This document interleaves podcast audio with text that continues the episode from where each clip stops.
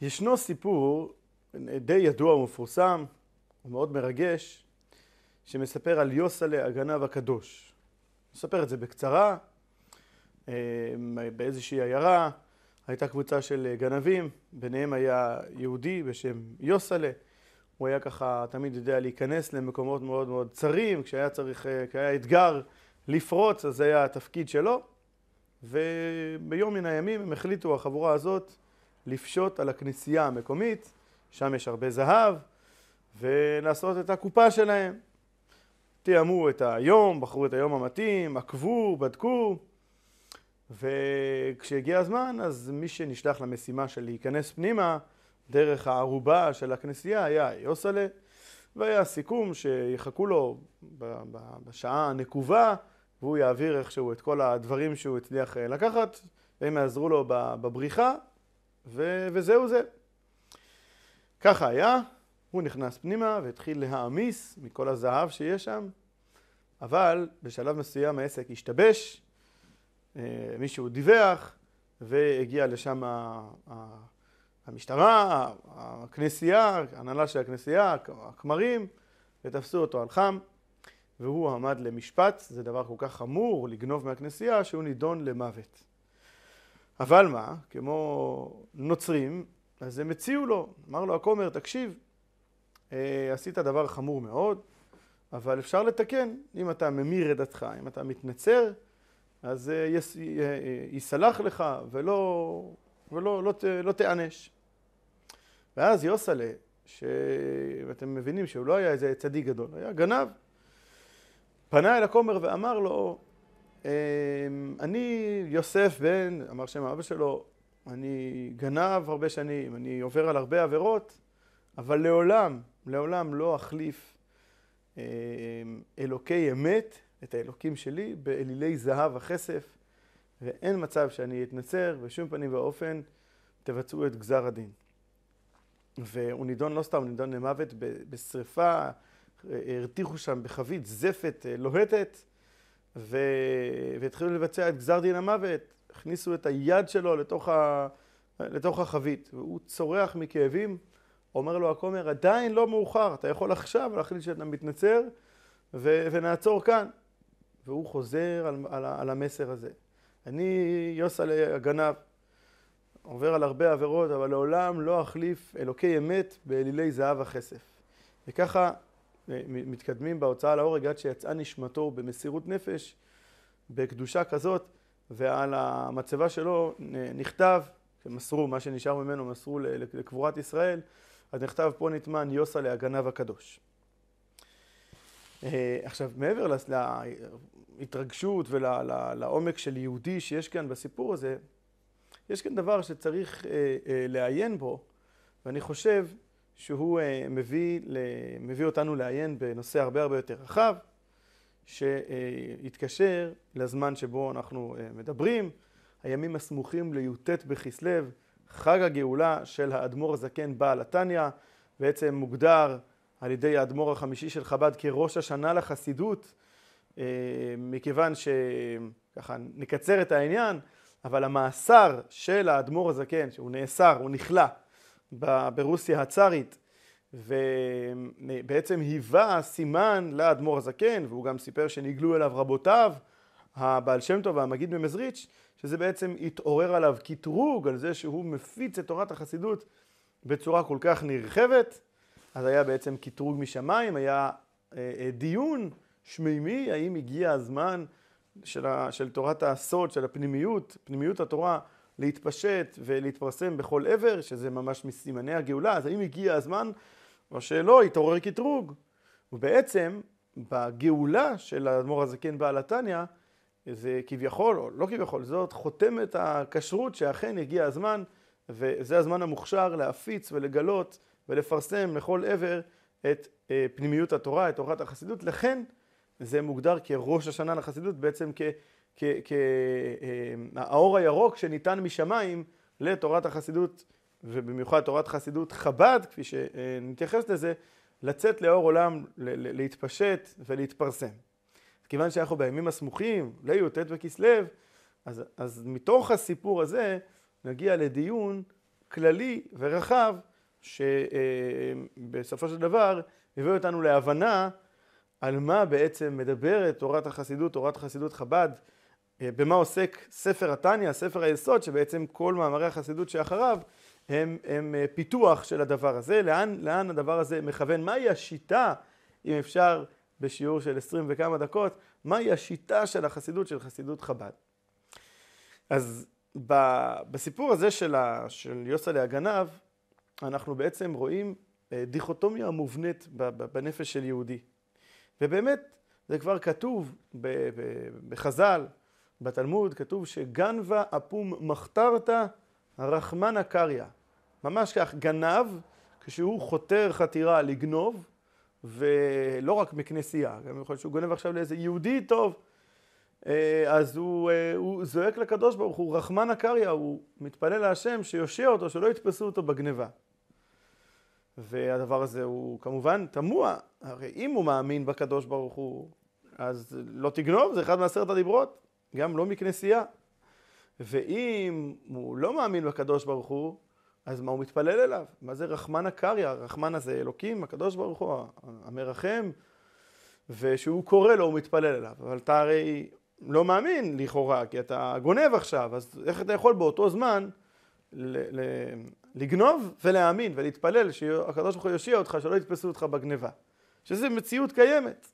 ואגב, היא מציאות קיימת לא רק אצל גנבים, כאילו הדיכוטומיה הזאת, הפרדוקס, הקונפליקט הפנימי הזה, הוא קיים לא רק אצל גנב במשמעות הפשוטה, אלא גם אנחנו, כשאנחנו עושים משהו שהוא אה, אה, אה, אסור, על פי אמות המידה של התורה, על פי התורה, אנחנו יכולים באותו, באותה נשימה להאמין בקדוש ברוך הוא, להתפלל על הקדוש ברוך הוא, לקוות, לייחל. יש, יש בנו איזושהי סתירה פנימית כזאת. ובאמת, על הסתירה הפנימית הזאת, בעצם זה, זה, זה הנושא המרכזי שעומד בבסיסן של, של כל התפיסות, של כל, ה, של כל השיטות בעבודת השם. יש את שיטת המוסר, ואנחנו מדברים על שיטת החסידות, ובמובן רחב יותר, הפערים שיש בין גוף ונפש, בין החומריות לבין הרוחניות בחיים של כל אדם, שמביאים בעצם הרבה הרבה קונפליקטים, הרבה, הרבה לבטים, בזה בעצם עוסקים היום כל הקואוצ'רים, כל תורת האימון, וגם כל מיני דתות בכל, ה, בכל השנים של ההיסטוריה, במובן מסוים הכל נסוב על זה, על, על האדם ועל הקונפליקטים הפנימיים שקיימים בתוך נפש האדם, וכולם מחפשים את המתווה הנכון לאזן בין גוף ונפש, בין הגשמיות לבין הרוחניות בחיים של, של אדם עלי אדמות. ולכן הסיפור הזה עם, עם יוסלה, שהסיפור הוא מאוד קיצוני, כן, שהגיע גם להסתיים בצורה טרגית מצד אחד, וגם מעוררת אה, התפעלות והתרגשות מאמונה של יהודים מהצד השני, אבל זה בעצם כמו מוביל אותנו אל עומק הדיון הזה של השיטה, המתווה המדויק, או במקרה שלנו המתווה, המתווה של תורת החסידות של ספר התניא לאיזון גוף נפש, אה, אה, רוחניות וגשמיות. אז באמת, בספר התניא, מיד בתחילתו, הוא מדבר על שתי הנפשות, הוא מצטט מרבי חיים ויטל, שלכל נפש ישראל, אחד צדיק ואחד רשע, יש שתי נשמות שהן שתי נפשות, ומדבר על הנפש האלוקית והנפש הבהמית.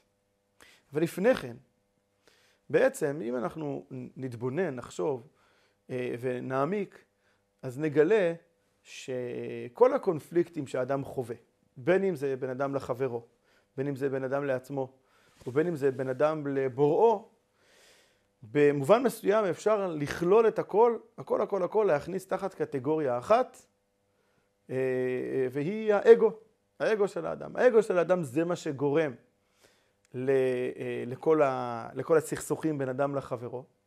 וכשאני אומר האגו של האדם זה עצם, לא, זה נשמע ישר כאילו גאווה או יהירות. גאווה ויהירות זה נגזרות של, של האגו. האגו ברמה הבסיסית שלו הוא עצם המודעות העצמית. דיברנו על זה בעבר, שחטא עץ הדעת הוא חטא, הוא בעצם חטא המודעות העצמית. עצם העובדה שאדם מודע לעצמו, שאני חושב משמע אני קיים, עצם תחושת הקיימות הבסיסית, שאדם חש את עצמו שהוא קיים, ולא רק שהוא חש שהוא קיים, אלא תחושת הקיימות שלנו היא קודמת לכל דבר אחר, לקיום של כל ישות אחרת, אפילו קודמת ל, ל, ל, לתחושה שלנו על אודות קיומו של הקדוש ברוך הוא, כן, קיומו של הקדוש ברוך הוא אנחנו כבר צריכים להפעיל את השכל, את האמונה, אבל זה שהאני קיים זה הדבר הכי הכי בסיסי, וזה בעצם הטרגדיה של חטא עץ הדת. זה התוצאה של חטא עץ הדת, שאנחנו מרגישים את עצמנו כמציאות נפרדת עצמאית, אבל הנגזרות, הנגזרות של תחושת העצמאות הבסיסית, ההיפרדות הבסיסית, האגו הבסיסי של האדם, הן תוצאות מרחיקות לכת. בעצם כל, ה, כל העונשים של חטא עץ הדת, בעצם תלדי פנים, בזיעת אפיך תאכל לחם, זה בעצם סימפטומים של הדבר הזה, אבל על זה נדבר בפעם אחרת. מה, ש... מה שאנחנו רוצים לראות זה איך חטא עץ הדעת, בעצם חטא המודעות ותחושת האגו הבסיסית, זה הבסיס לכל האתגרים שאדם חווה, לכל הקונפליקטים, לכל הבעיות שיש לאדם בחיים. אז אמרתי, בין אדם לחברו. אז על זה תמיד אה, אה, מתאים הסיפור, זאת אומרת להמחיש את זה, מאותו חסיד של האדמו"ר הצמח צדק, הרבי השלישי של חב"ד. שבא אליו והתאונן בפניו שכולם דורכים עליו בבית הכנסת. כולם דורכים עליי, הוא לא מסתדר. בית הכנסת זה מקום שיש בו מקומות לאנשים, ויש מעמדות, ויש... אה, זה חיי חברה שלמים בית כנסת, זה חיי קהילה. ואותו אדם הרגיש שהוא לא מוצא את מקומו בבית הכנסת. הוא אמר את זה במילותיו, כולם דורכים עליי בבית הכנסת. זה לא מסתדר איתי, זה עושה לי ככה, זה עושה לי ככה, והוא התאונן בפני הרבי הצמח צדק. אז הרבי אמר לו בחזרה, ככה קצת בחריפות, והוא אמר לו, תגיד, מי, מי ביקש, מי אמר לך להתפשט על כל מרחבי בית הכנסת, ואז איפה שמישהו דורך, אתה נמצא. אתה נמצא בכל מקום. אנשים דורכים, אנשים הולכים, אנשים תופסים מקום. כל, כל ישות גשמית היא תופסת מקום. אם אתה תצטנף לך בפינתך, בדלת אמותיך, ותעסוק בשלך, תבוא להתפלל, ואתה יכול ככה להאיר פנים, לשכן על ידך, אבל תהיה ככה תחום באיזשהו אה, אה, גבול, אז אתה תראה שאנשים דורכים וזה לא עליך, אבל אתה מתפשט בכל מרחבי בית הכנסת. אתה צריך להיות כאן ושם וכאן, וצריך לקבל את העלייה לתורה תמיד, סתם כדוגמה של בית הכנסת, אז אנשים דורכים עליך כי אתה מתפשט. זאת אומרת, שכאשר האגו של האדם הוא בהתפשטות, הוא אה, אה, אה, חי ופועל בתודעת אגו אה, אה, שופעת ומנופחת, אז זה, זה יוצר הרבה הרבה קונפליקטים בין אדם לחברו. גם בין אדם לעצמו, גם בין אדם לעצמו, מה מונע מאיתנו להגשים את הכישורים שלנו, להצליח בחיים? אז, אז אה, אפשר לדבר הרבה על מזל, נסיבות חיים, אבל כל כך הרבה אנשים מוכיחים לנו. לכאן ולכאן, אנשים שמגיעים מנסיבות חיים הכי הכי קשות ומגיעים כל כך רחוק בצורה מעוררת השתאות. ולאידך אנשים שגדלים, שהמזל העיר להם והיה להם הכל, ואת הסביבה הכי הכי תומכת והאמצעים והכל, נולדו עם כפית, כפית של, של כסף, של זהב, ו, ו, ולמרבה הצער, ברמה האישית היו כישלון. ש, שזה אומר שבנוסף לכל הנסיבות החיצוניות, באמת באמת הדבר המרכזי ביותר שיקבע אם אדם יצליח או לא, זה הוא בעצמו, זה הוא בפנימיות שלו. וכאשר אדם מונע מאגו, אז הרבה פעמים האגו המנופח, למשל, מגדיל פחדים. בן אדם בעל אה, אה, אגו מנופח מפחד לנסות, כי אם אני אנסה ואכשל, אז אני אתבייש. אני לא מוכן בשום אופן, האגו לא מוכן בשום אופן להיות בסיטואציה לא נוחה. אז אם אנחנו לא יוצאים מאזור הנוחות, אנחנו לא מתקדמים, אנחנו לא מגשימים את הכישרונות שלנו. אזור הנוחות זה, זה לאכול ולקייף, לעשות את הנאות החיים, זה אזור הנוחות. האגו המנופח כולא אותנו בתוך אזורי הנוחות שלנו. כאשר אדם הפוך משתחרר מהאגו שלו, אז הוא מסוגל לנסות משהו ולקחת בחשבון שיכול להיות שהוא ייכשל, יכול להיות שהוא אה, אה, אה, יתבייש, יתבזה, אבל, אבל, הוא, אבל הוא מנסה, הוא יוצא מאזור הנוחות שלו כי הוא לא מונע אגו. אפשר להעריך בדבר הזה עוד ועוד, אבל ברור שתודעת האגו הבסיסית היא המקור לכל האתגרים של האדם עלי אדמות, בין אדם לעצמו, בין אדם לחברו, וגם בין אדם, בין אדם למקום, בין אדם לקדוש ברוך הוא. כי בדרך כלל, מה שמונע מאיתנו לעשות את הדבר הנכון, לחיות את החיים על פי תורה ומצוות, זה עוד פעם, האגו שלנו שמעדיף את האסור, מעדיף את, ה, את החומרי, את הגשמי, את המהנה, בכל סיטואציה. לא שהיהדות אה, אה, אה, מובילה לסגפנות או משהו, אבל האתגרים שיש לאדם בעבודת השם, חד משמעית, ברור שגם הם תוצאה של האגו. לכל הדבר הזה נותן האדמו"ר הזקן שם בספר התניא מיד בהתחלה, על פי, על פי, כן, האדמו"ר הזקן אומר שהספר שלו, ספר התניא, הוא ליקוטי אמרים, הוא מלקט מספרי, מספרי קבלה, אה, אה, מעוד כמה ספרי הגות, ושם הציטוט הזה הוא מעץ חיים של רבי חיים ויטל, שלכל אדם יש שתי נשמות שהן שתי נפשות. וכשהוא מדבר על הנפש הראשונה, גם כרונולוגית היא ראשונה, אה, כי עיקר הנפש השנייה, הקדושה, מגיעה בעיקר נשלמת, הכניסה שלה נשלמת בבר מצווה, אז כרונולוגית היא הראשונה, והנפש הראשונה, הכוונה גם, הכרונולוגיה פה היא משמעותית, הכוונה התודעה הבסיסית ביותר שלנו היא מה שנקרא הנפש החיונית, הנפש ש, שממנה אה, אה, אה, יצר ההישרדות והחיוניות, וגם ממנה תודעת ההיפרדות, תודעת האגו הבסיסית, זו הנפש הבהמית. למה הוא מכנה אותה בהמית? מה, זה, זה נשמע לא טוב? אבל אם נחשוב על זה רגע, בהמה זה לא דבר רע, זה, זה, זה דבר נפלא, אבל המאפיינים של בהמה זה בדיוק, זה בדיוק אה, המאפיין הזה של ישות, אה, אה, נפש, כן, חיים, שהם מוכווני דבר אחד בלבד, אגו, הישרדות, בהמה פועלת בצורה אינסטינקטיבית, כלומר אין לה את היכולת להקריב, כן, לצאת מאזור הנוחות. בהמה לא לא יכולה לצאת מאזור הנוחות. אז באמת יש בנו ישות כזאת, ישות בסיסית. הישות של, של, של אנחנו מכנים אותה הנפש החיונית, הבהמית, שהתודעה הבסיסית שלה היא אגו והישרדות. זה הנפש, לכן היא מכונה הנפש הבהמית. וכאן, כדי לחיות חיים ראויים, חיים מוצלחים, בין אדם לעצמו, בין אדם לחברו, בין אדם לקדוש ברוך הוא, צריך לעשות משהו עם הדבר הזה, צריך לעשות משהו עם הנפש הבהמית. וכאן, בעצם אפשר להתייחס לשלוש שיטות של מה לעשות עם הנפש הבהמית. יש את שיטת המוסר, יש את שיטת החקירה, הפילוסופיה, אה, כאילו אה, אה, רוחניות, ויש את תורת החסידות בעניין הזה. את, את ספר התניא, כפי שנגיע מיד ונגיד מה התשובה, מה התרופה על פי ספר התניא, אולי זה לא נכון להגיד את המילה תרופה, מה הדרך הנכונה, מה המתווה המדויק לחיים מאוזנים, לחיים של איזון גוף נפש, נפש החיונית, ואיך, הבהמית, איך, איך לחיות איתה בשלום ולחיות נכון וטוב בין אדם לחבר בכל, בכל מעגלי החיים. אז שיטת המוסר, כן, שזו שיטה חשובה מאוד ביהדות, אה, אה, הכיוון, כן, אנחנו כמובן בשיעור קצר כל כך לא מתיימרים אה, להגדיר את אף אחת מהשיטות על מילואן, אבל ככה ב... בנקודה, בקווים כלליים, קווי יסוד. אז אה, בשיטת המוסר אנחנו נראה הרבה דיבור, למשל, בגנות מידת הגאווה, או בגנות כמה זה מגונה לשקוע בתאוות חומריות.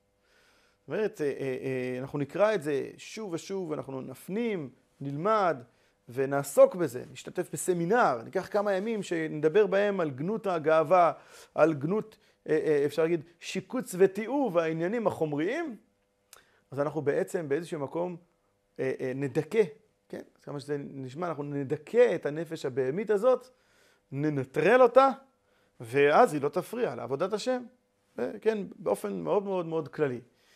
לכן הרבה פעמים בתורת המוסר, בשיטת המוסר, אז זה כאילו התמודדות עם, אה, אה, כל פעם עם מידה, מידה מסוימת. יש ספר שעוסק כולו בגנות מידת הגאווה. ויש ספר שיעסוק בגנות אה, תאוות האכילה. ואנחנו נעסוק בזה שוב ושוב ונקרא את זה מכאן ומכאן, ומאמרי חז"ל ו- ורעיונות בנפש. כשהמטרה היא לדכא את, ה- את הנפש הבהמית. יש את אה, שיטת, אה, אה, היא פחות נפוצה היום כשיטה ביהדות, אבל היא קיימת בכל מיני ספרים חשובים מאוד של, של הוגי דעות בני זמננו וגם בדורות קודמים, נקרא שיטת החקירה יותר, הפילוסופיה, שזה בעצם חיים, כאילו חינוך לחיים ערכיים, לחיים שכאילו בן אדם שכלי, בן אדם מואר, בן אדם על רמה, מבין שזה לא לעניין להיות, אה, אה, לעסוק כל היום ב, ב, ב, בחומר ולשקוע ולשגות בתאוות חומריות. ולהפך, יש עולמות תוכן מופלאים של רוח, של רוחניות, של שכל, של אה, אה, ערכים, ערכים ביהדות, והעיסוק האינטנסיבי בערכים האלה, אז הוא גם כן ינטרל את הנפש הבהמית, לא בצורה ישירה של לדכא את, ה... לדכא את הנפש הבהמית, אלא קצת להתעלם ממנה, קצת לשים את הפוקוס במקום אחר לגמרי, בעניינים של שכל, בעניינים של ערכים, מתוך התורה, מתוך היהדות, ובעצם לחיות חיים רוחניים יותר. זו גישה נוספת. ויש את הגישה של התניא, של תורת החסידות, שניתן להגדיר אותה אה, על פי תורה של הבעל שם טוב, תורה ידועה, ש... אה, שאומרת כך על הפסוק בפרשת משפטים, כי תראה חמור שונאך רובץ תחת מסעו וחדלת מעזוב לו, עזוב תעזוב עמו. אומר, אז ההלכה הפשוטה היא שכשאתה הולך ברחוב ורואה חמור של השונא שלך שרובץ תחת מסעו, אתה מחויב לטעון אותו, לעזור לו, זה צער בעלי חיים, ואדרבה, אם זה השונא שלך, אז גם יש פה כיבוש היצר, זה המצווה כפשוטה. אומר הבעל שם טוב, דורש את זה כי תראה חמור. כאשר אתה מתבונן בחומריות, בנפש החיונית, בנפש הבהמית שלך, אתה תגלה שהוא שונאך, הוא שונא את הנשמה. הנפש הבהמית רוצה בדיוק הפוך מאשר הנשמה. ו... והוא רובץ תחת מסעו, המסע של חיים יהודיים, של תורה ומצוות. הוא מסע כבד ומעיק על הנפש הבהמית, שמעדיפה את כל אה, אה, הנאות העולם במקום להקדיש זמן ללימוד, למצוות, במקום לתת צדקה ממה שאני יכול לקנות בכסף הזה, עוד משהו שיסב לי הנאה, וכן על זה הדרך. אז הוא רובץ תחת מסעו, וחדלת מעזוב לו, אתה יעלה בדעתך שהדרך היא אה, לדכא את הנפש הבהמית על ידי תעניות, סיגופים, כלומר לעסוק בכיוון שמדכא את הנפש הבהמית. אומרת התורה, לא בזו הדרך ישכון אור השם, אלא עזוב תעזוב עמו. כלומר, התפיסה הכוללת, המלאה של התורה, על פי מה שמסביר הבעל שם טוב, היא לא לדכא את הנפש הבהמית וגם לא להתעלם ממנה. כן, לא לדכא את הנפש הבהמית, שיטת המוסר, לא להתעלם ממנה, שיטת החקירה, אלא לעבוד איתה, לעבוד עם הנפש הבהמית. מה זה נקרא לעבוד עם הנפש הבהמית? איך אפשר לעבוד עם הנפש הבהמית? מה, מה, מה אפשר לעשות איתה?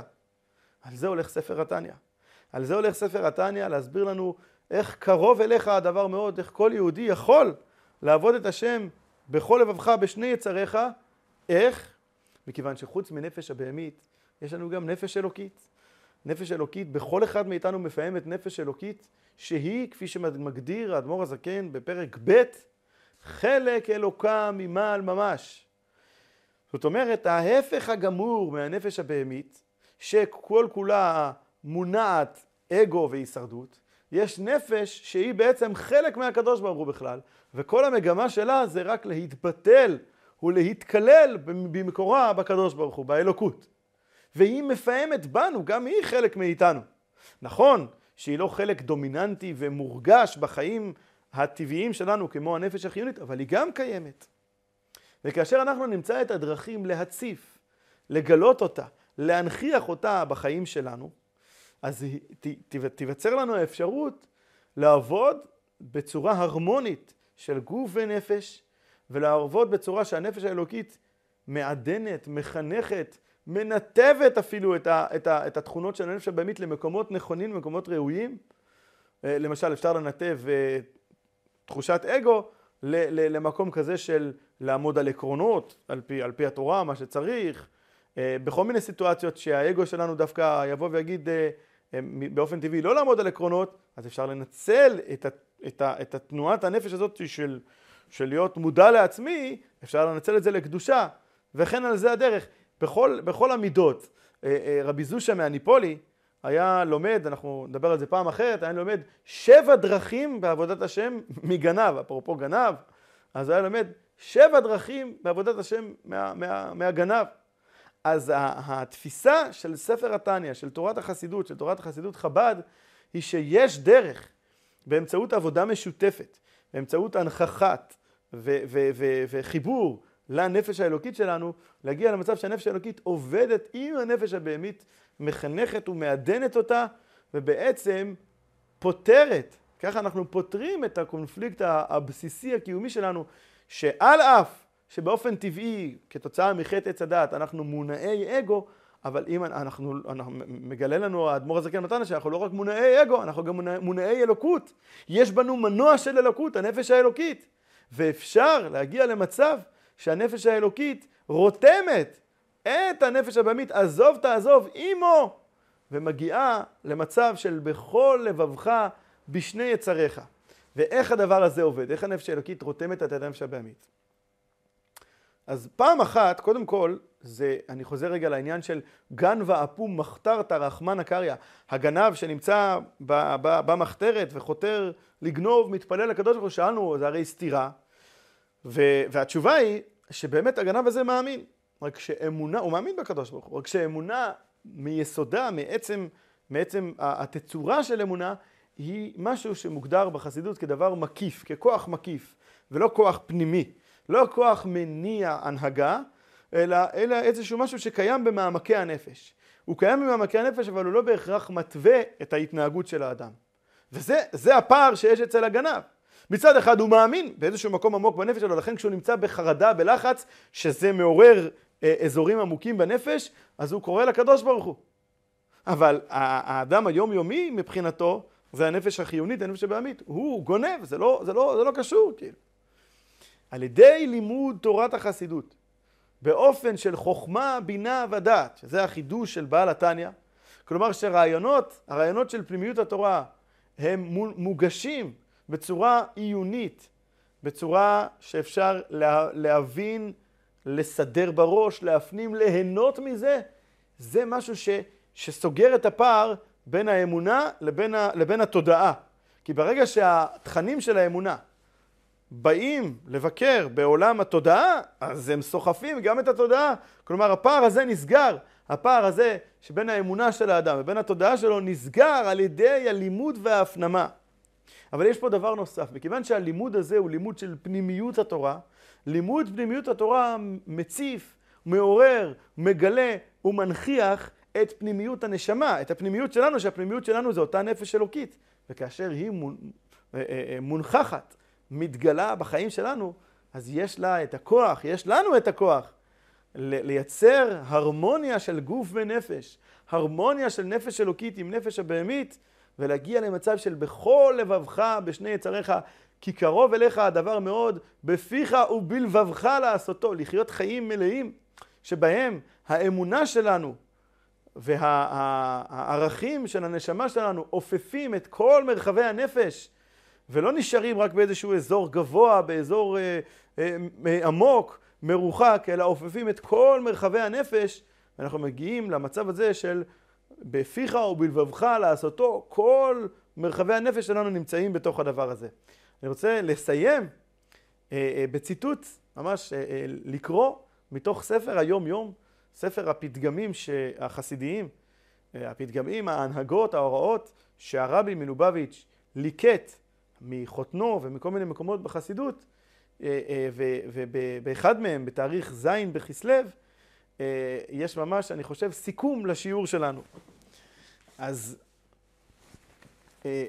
כתוב כאן כך: שלוש חוכמות הן חוכמת ביטול החומר על ידי הוראת שיקוץ ותיעוב כל עניינים הגופניים והחומריים, זו חוכמת המוסר.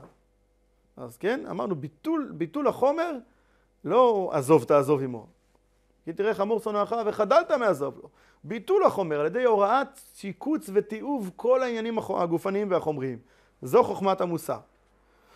אחר כך יש חוכמת הכרת מעלת הצורה והרוחני במידות ובמושכלות, והוראת אופני הקירוב אליהם. כלומר, לדעת להעריך שכל או, או ערכים ואיך להתקרב לשכל ולערכים, זו חוכמת החקירה. ואחר כך יש את חוכמת הגברת הצורה על החומר, הוראה במעלת חומר מזוכח ובמעלת הצורה כשנקבעה בהחומרי. כלומר, להגביר את הצורה על החומר, אבל באופן כזה שהחומר מזדכך והצורה, שזה הרוחניות, הנפש האלוקית, נקבעת בחומרי. ויתרה מכך, והתקללותם יחד מבלי אשר יימצא ראש וסוף. כי באמת באמת, מה זה הנפש החיומית? היא גם בריאה של הקדוש ברוך הוא. מה זה הגשמיות? אם אנחנו מתוך תפיסה של אין עוד מלבדו, של אחדות השם מלאה, אז האחדות הזאת צריכה לאפוף את כל מרחבי החיים שלנו. גם את הנשמה וגם את הגוף, גם את הנפש האלוקית וגם את הנפש הבהמית, גם את העניינים הגשמיים החומריים בחיים שלנו. להיות כי נעוץ תחילתן בסופן וסופן בתחילתן, כל אחד ברעם. הקדוש ברוך הוא ברא גם את הגשמיות, ולכוונה אחת הוא ברא אותם, לגלות אור קדושת חביון וזו יתברך, זאת אומרת לגלות את האלוקות בכל דבר, גם בחומריות, לשם כך הם נבראו, ושניהם כאחד דווקא משלימים אותה השלמות אשר עלה ברצונו יתברך, וזוהי חוכמת תורת החסידות. אז נסיים באיחול, כפי שחסידים נוהגים לברך ולאחל בערב ראש השנה לחסידות, נוהגים לברך בגות יום טב, זה חג מיוחד, זה חג שמזמין את כל אחד ואחת מאיתנו לשאוב מלוא החופן מתורת החסידות, מתורת חסידות חב"ד, ללמוד בחוכמה, בינה ודעת את התכנים הללו שמביאים לאיזון גוף ונפש ולעוד אה, אה, אה, אין, אין סוף סגולות ועניינים נחוצים ו, ו, ו, ודרמטיים בחיים, אז שיהיה לנו גות יום טב ושנזכה לשנה טובה בלימוד החסידות ובדרכי החסידות להיכתב ולהיחתם והחסידות היא הגיעה לעולם, כפי שסיפר הבעל שם טוב, שהייתה לו עליית נשמה להיכלו של המשיח, והוא שאל אותו, נו, מתי, מתי קהת אימר? מתי מר יבוא? הוא אמר לו, לכשיפוצו מעיינותיך חוצה. כשמעיינות החסידות של הבעל שם טוב יגיעו עד יוטיוב, אז אנחנו נמצאים ממש ממש בגאולה, שנזכה לה במהרה בימינו, אמן כן יהי רצון.